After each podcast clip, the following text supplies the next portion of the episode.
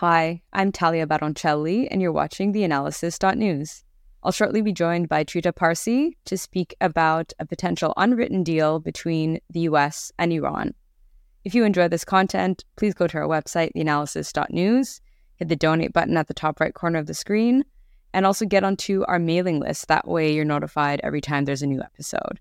You can also go to our YouTube channel, The Analysis News, hit the bell. That way, you'll be notified whenever a new episode is published, and like and subscribe to the channel. See you in a bit with Trita Parsi.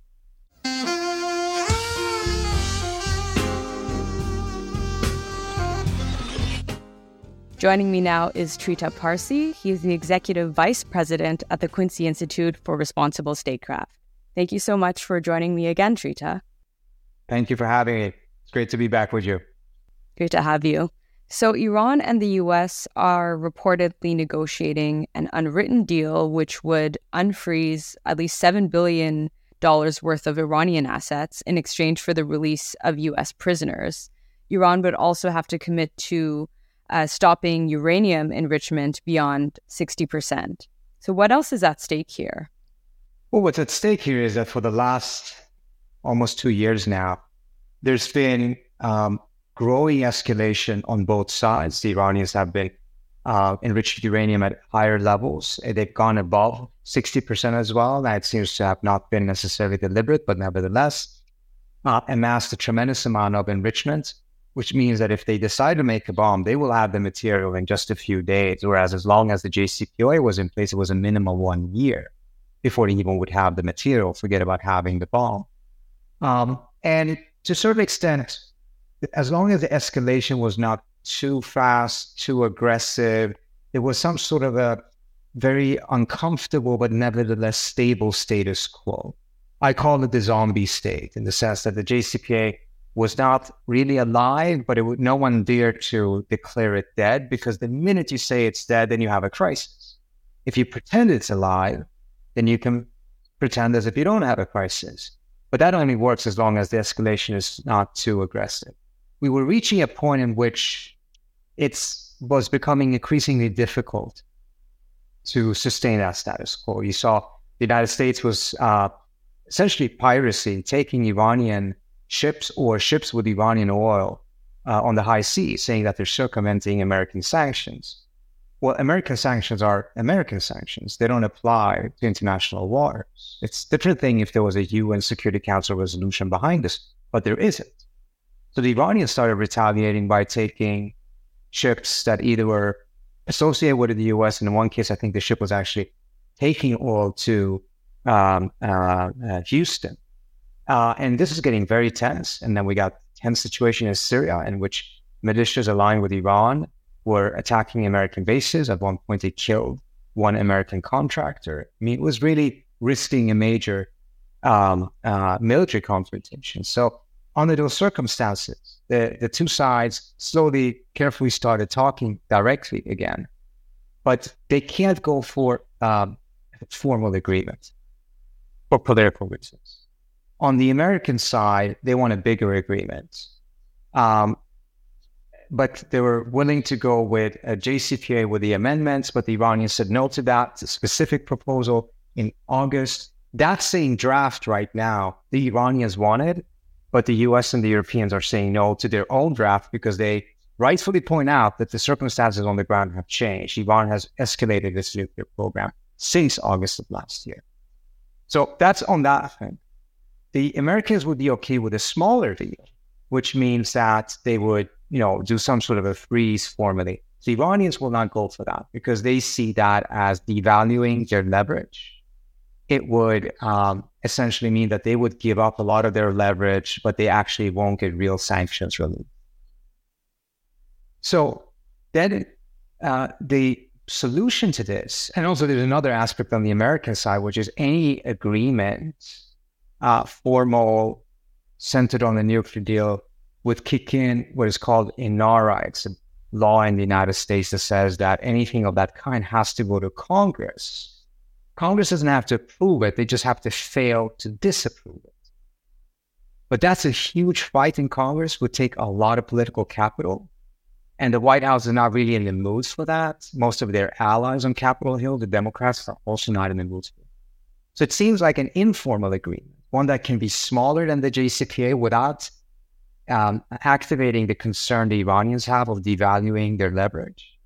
And at the same time, avoid a congressional battle is the most that can be achieved at this point because of a lack of political will on both sides. And uh, and at the same time, sufficient to make sure that this status quo that was starting to be destabilized can be stabilized again. It doesn't resolve anything, but perhaps there can be another year and a half or whatever in which we won't see a very dangerous escalation. Well, since 2018, when the US withdrew from the JCPOA, there hasn't been much progress on this front, and especially since September 2022. But I do feel like an unwritten agreement and an informal interim deal would be cause for celebration. My only concern, or one of my concerns, would be how do you enforce such a deal? In international law, you know, there are certain regulations and standards that need to be upheld. The US did not uphold their part of the bargain when they withdrew from the deal. So how do you manage or enforce such an unwritten agreement? It's a great question, and that's one of the main problems, and one of the reasons why these type of informal understandings are not necessarily terribly common, because the enforcement, uh, the ability to trust it is very limited. But again, it comes down to political will. If you want all of those things, the enforcement uh, guarantee, etc., then you have to go for a bigger deal. And at this point, there's no bigger deal that the two sides seem to be able to agree on. But there can be a smaller informal deal that they can agree on potentially. It's not done yet. And that can prevent an escalation. If any one of them violates it, well, then it does fall apart. And then they're back to where they are right now, if not a worse situation. But the difference is that with the JCPOA, the US could cheat, the US could betray it, the US could walk out of it, and the only sides that actually would be paying a price for it was mainly Iran and then all of the others. I mean, the Europeans lost a lot of business when the US pulled out of the agreement. The US itself hardly paid a cost. So it was very asymmetric in that sense. This informal agreement is more symmetric in the sense that you withdraw, you pay a price, the other side pays a price. But it's not such that, for instance, on the Iranian side, they would have given up a significant amount of leverage, or the US, they're not going to spend any political capital on this. They're not going to lift any sanctions, etc. So neither side uh, would be, you know, in the red in that sense. But you're absolutely right. The only thing that keeps this together is the confidence that both of them actually want to avoid a crisis, a direct crisis. That's the only thing that keeps it together. There's no other mechanism. And how much of this is actually influenced by this view toward the 2024 presidential elections? Is this the White House or, you know, White House diplomats setting up this deal or is Biden in any way shape or form behind this? I think it actually goes both ways. The, the, first of all, the, the elections are definitely a big part of this. I mean, there's a reason why they want to, they just want to have calm on the Iran front for the next year and a half. Um, they're too busy with Ukraine. Secondly, with Taiwan, they don't have bandwidth for Iran. Anything with Iran is very domestically politically costly. So if you actually get something, you have to go to Congress, etc. No U.S. politician would like to have to deal with an Iran issue in an election year. Same thing on the Iranian side. The Iranians have been told over and over again by the United States that the Biden administration cannot guarantee what the next president of the United States does. Right. So any agreement that would cause the Iranians to give up significant leverage or sanctions relief.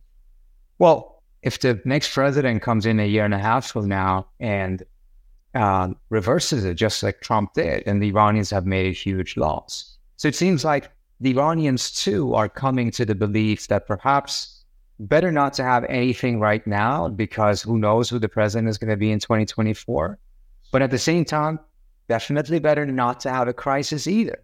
I mean, the Iranians need to have um, a degree of calm on the US Iran front in order to be able to proceed with a regional detente that they're having with Saudi Arabia and the regional states. There's a limit to how far they can go with that unless tensions between the US and Iran comes down. So they have an incentive to make sure that this happens. Not a full deal, but making sure that there's no crisis. The Europeans were very much involved in the JCPOA, in the ne- negotiations of the JCPOA. And I haven't really seen them be present in negotiating this unwritten deal or even saying anything which would try to calm the waters. They've been a bit more adversarial towards Iran. What is going on there? The Europeans are not playing any significant role in this. That's absolutely clear. In fact, Europe has lost a tremendous amount of uh, leverage vis-a-vis the United States. Europe is so dependent on the United States uh, today after Ukraine. Uh, and it's in the process of making itself even more dependent on the United States. The failure of the Europeans in earlier rounds were that when Trump pulled out, the Europeans were not strong enough to be able to pursue an independent policy. They objected to Trump, but they abided by every sanction that he imposed, even though they said that those sanctions were illegitimate and illegal. Back then, there were talks, the Germans were talking about, even they were talking about a degree of autonomy from the United States, being able to do things on their own instead of being so dependent. Now they're actively, uh, as ECFR put it in a paper in an article they published yesterday, uh, in the process of self uh, vacillation.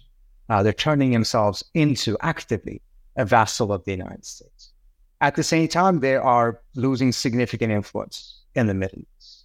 Uh, their ability to deliver the U.S. from the Iranian perspective is more or less gone.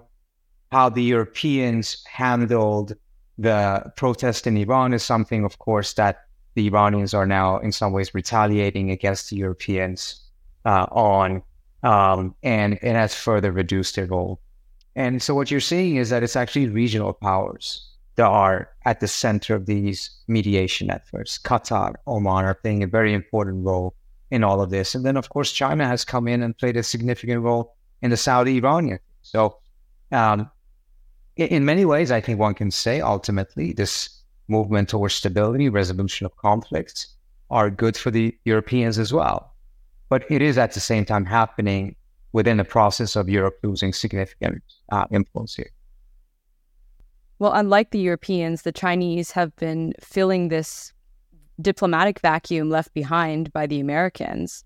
How does the US see China's success, diplomatic success in the region? Do they view it more as being at odds with their interests in the region or perhaps being a boon because they've just failed recently at trying to um, make any negotiations actually be successful? So uh, I think it's a great question, and I think there's several several layers to this. The initial reaction of the United States was not a particularly uh, up, you know, cheerful one. Um, they were first of all taken completely by surprise, even though the Chinese, within 24 hours, came to the White House and briefed the White House on what had happened in uh, and showed complete transparency. Uh, they're not, they were not briefing the U.S. in the midst of the talks, but that's rather normal. Um, you know, for that to work, you need to first make sure that it's, it's completed. In fact, take a look at this. The United States has been having some conversations with the um, uh, Iranians through the Omanis and the Qataris the Chinese have not been briefed on that. Now, of course, it's not led to completion, but that's my point. Up until point of completion, there's no, there cannot be any real expectation of that. In fact, to the best of my knowledge, the U.S. has not fully briefed the Europeans either. And in 2012 and 13, when the U.S. and Iran negotiated secretly in Oman, um, Europeans knew nothing about it. And once they found out, they were actually very, very upset. And one can be upset at the United States for it. But had the United States shared that information, there's also significant likelihood that they would never have been able to be successful. So at first it was negative, and and because of the optics, the optics are problematic for the United States because it shows that the U.S. is no longer an indispensable power in the Middle East. Um, it showed that the Saudis were very pleased to kind of snub the American side, to um, essentially, uh, yeah, humiliate the United States a little bit. But if you take a look at it in the sense of the policy outcome, I think there's positives and negatives. The positives are overwhelming in my view.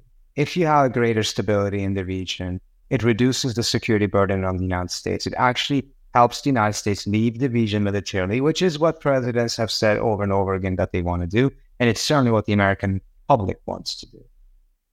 It is not helpful to the US's Iran policy currently, because if the policy is to um, pressure Iran and tighten sanctions and isolate it, well, then having a normalization between Saudi Arabia and Iran through China is a clear, clear count against any success in isolating and containing Iran. But in my view, that was not going to be successful anyways. The United States has tried to contain Iran for 40 years. It's not worked. It's only made matters worse. So uh, I would still put it as a, an invalid negative point. It's mostly the optics. And here I think the calculation on the American side has been highly problematic because there was constantly this fear that the Chinese were going to come in and fill the military vacuum if the United States left the region militarily. That's not what they did. They didn't bribe the Saudis and Iranians with arms deals and ask them to, you know, open military bases on their territory or offer security guarantees, all the stuff that the US always does.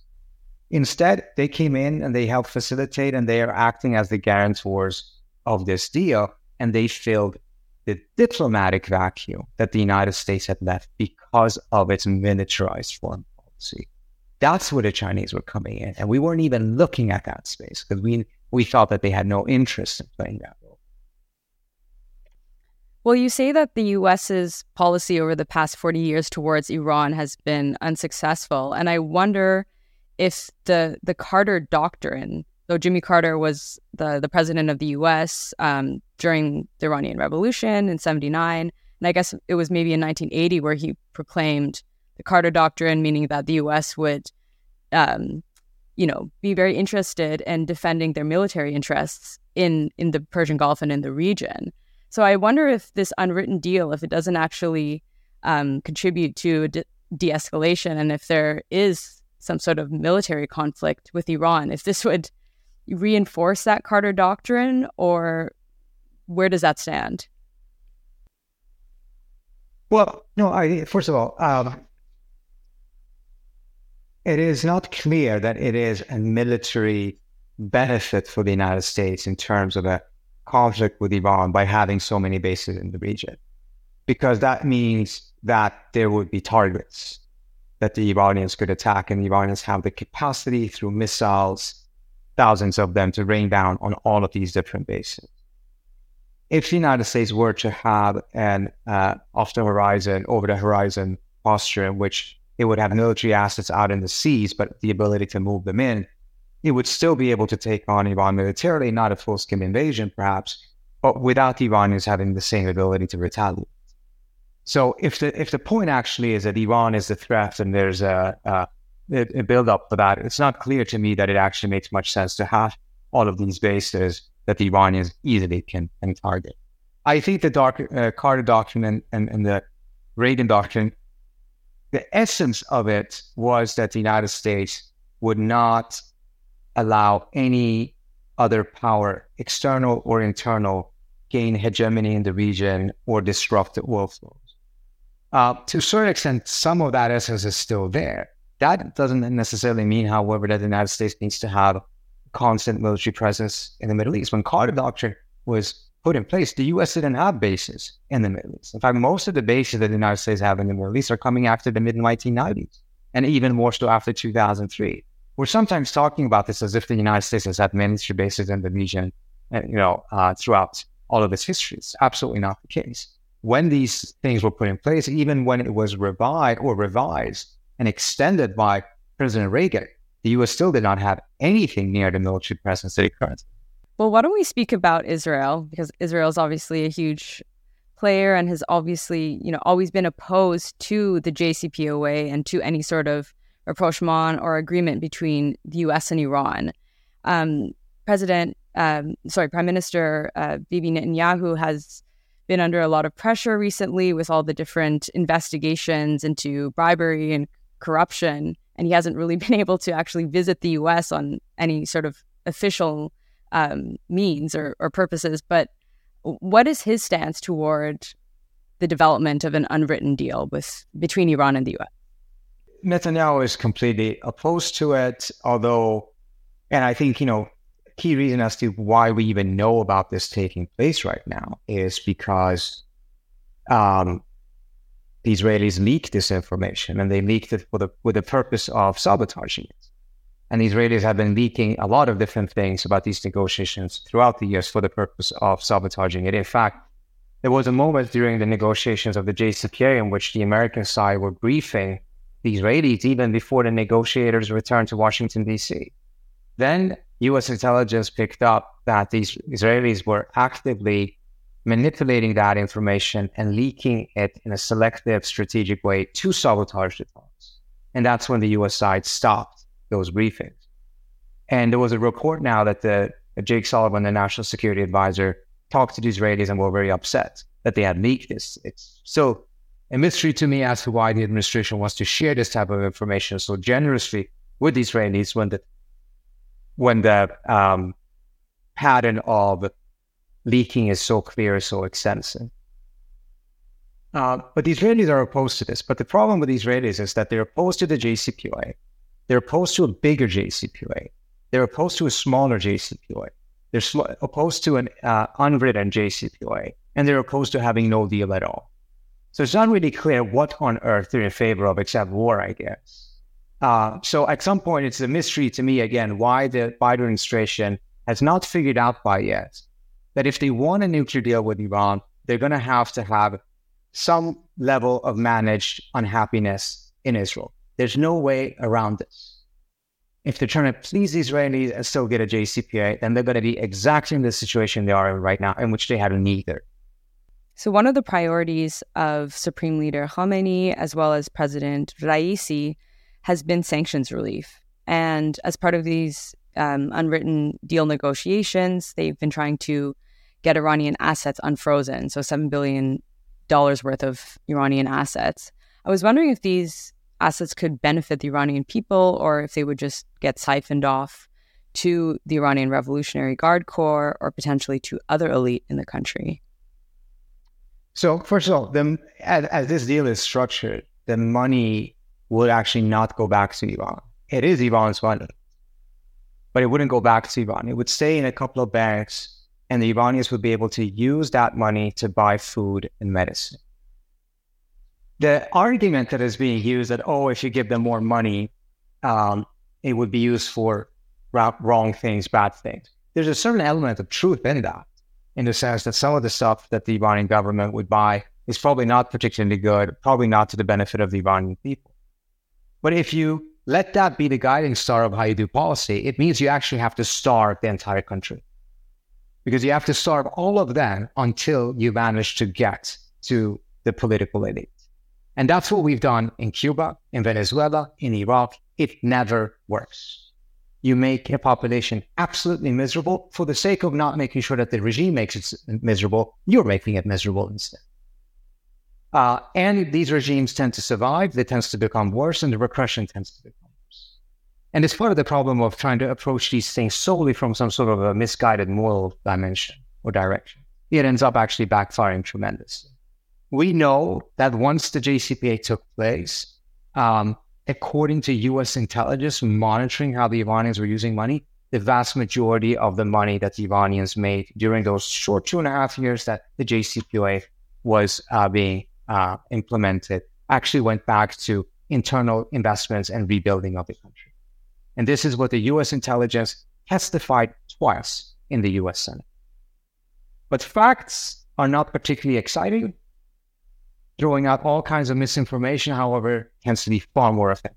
Well, one last final question. Do you think that if this unwritten deal is, you know, successful and the money goes back to the Iranian people, that we'll see more protests on the part of Iranians in the future because they'll actually have you know the, the, the money to maybe even stop working and to, to go out on the streets some form of general strike well seven billion dollars is not going to create that situation but it's going to take a step in that direction. Because if you actually had significant improvement of the economy and a strengthening of society vis-a-vis the state, and uh, a greater desire to not just be so focused on economic uh, circumstances, but also your political rights, then that is a trend that we have seen. That's where countries are moving um, uh, towards seeking greater political openness. But when you're starving and um, you are fighting day to day to just make ends meet, political rights is not your priority. And, and, and that pattern has been very clear in Iran as well. The economic pressure that sanctions brings about increases the likelihood of protests. It may also increase the frequency of protests, but it also dramatically reduces the likelihood of success in the protest. Because to be able to change things such as giving women in Iran, you know, their basic human rights on these issues, that's not a three month fight. That's a lengthy fight. And populations that are starving and that are such short, uh, uh, limited margins economically cannot sustain that fight. They need to have some degree of economic well-being to be able to sustain that fight. That's one aspect. When it comes to other things with the protests, you know, lack of leadership and things of that nature also were, of course, huge challenges that they did not manage to truly overcome. But I, I, was fascinated to see, I heard it myself from people, but fascinated to see, I think it was Wall Street Journal that quoted one person who said, I'm still angry. I still want to protest, but I also cannot risk being killed because my family will starve. You cannot expect, you cannot expect. Um, so again, it's there. There's a desire in some elements just to punish Iran. The fact that it punishes the rest of the population they either cognitively just you know manage to ignore or they um, justify one way or another. But in reality, you have almost no examples in history in which a strategy like this has been successful in a country with a specific context that Iran has. Well, we can't ignore the realities on the ground and how the brutal sanctions and US policy towards Iran have shaped Iranian society and socioeconomic issues. Exactly. Thank you so much, Trita, for joining the analysis. Thank you so much. Great pleasure being with you. Talk to you soon. It was great to have you. And thank you for watching the analysis.news. If you're able to donate to this show, please go to the analysis.news and hit, hit the donate button at the top right corner of the screen.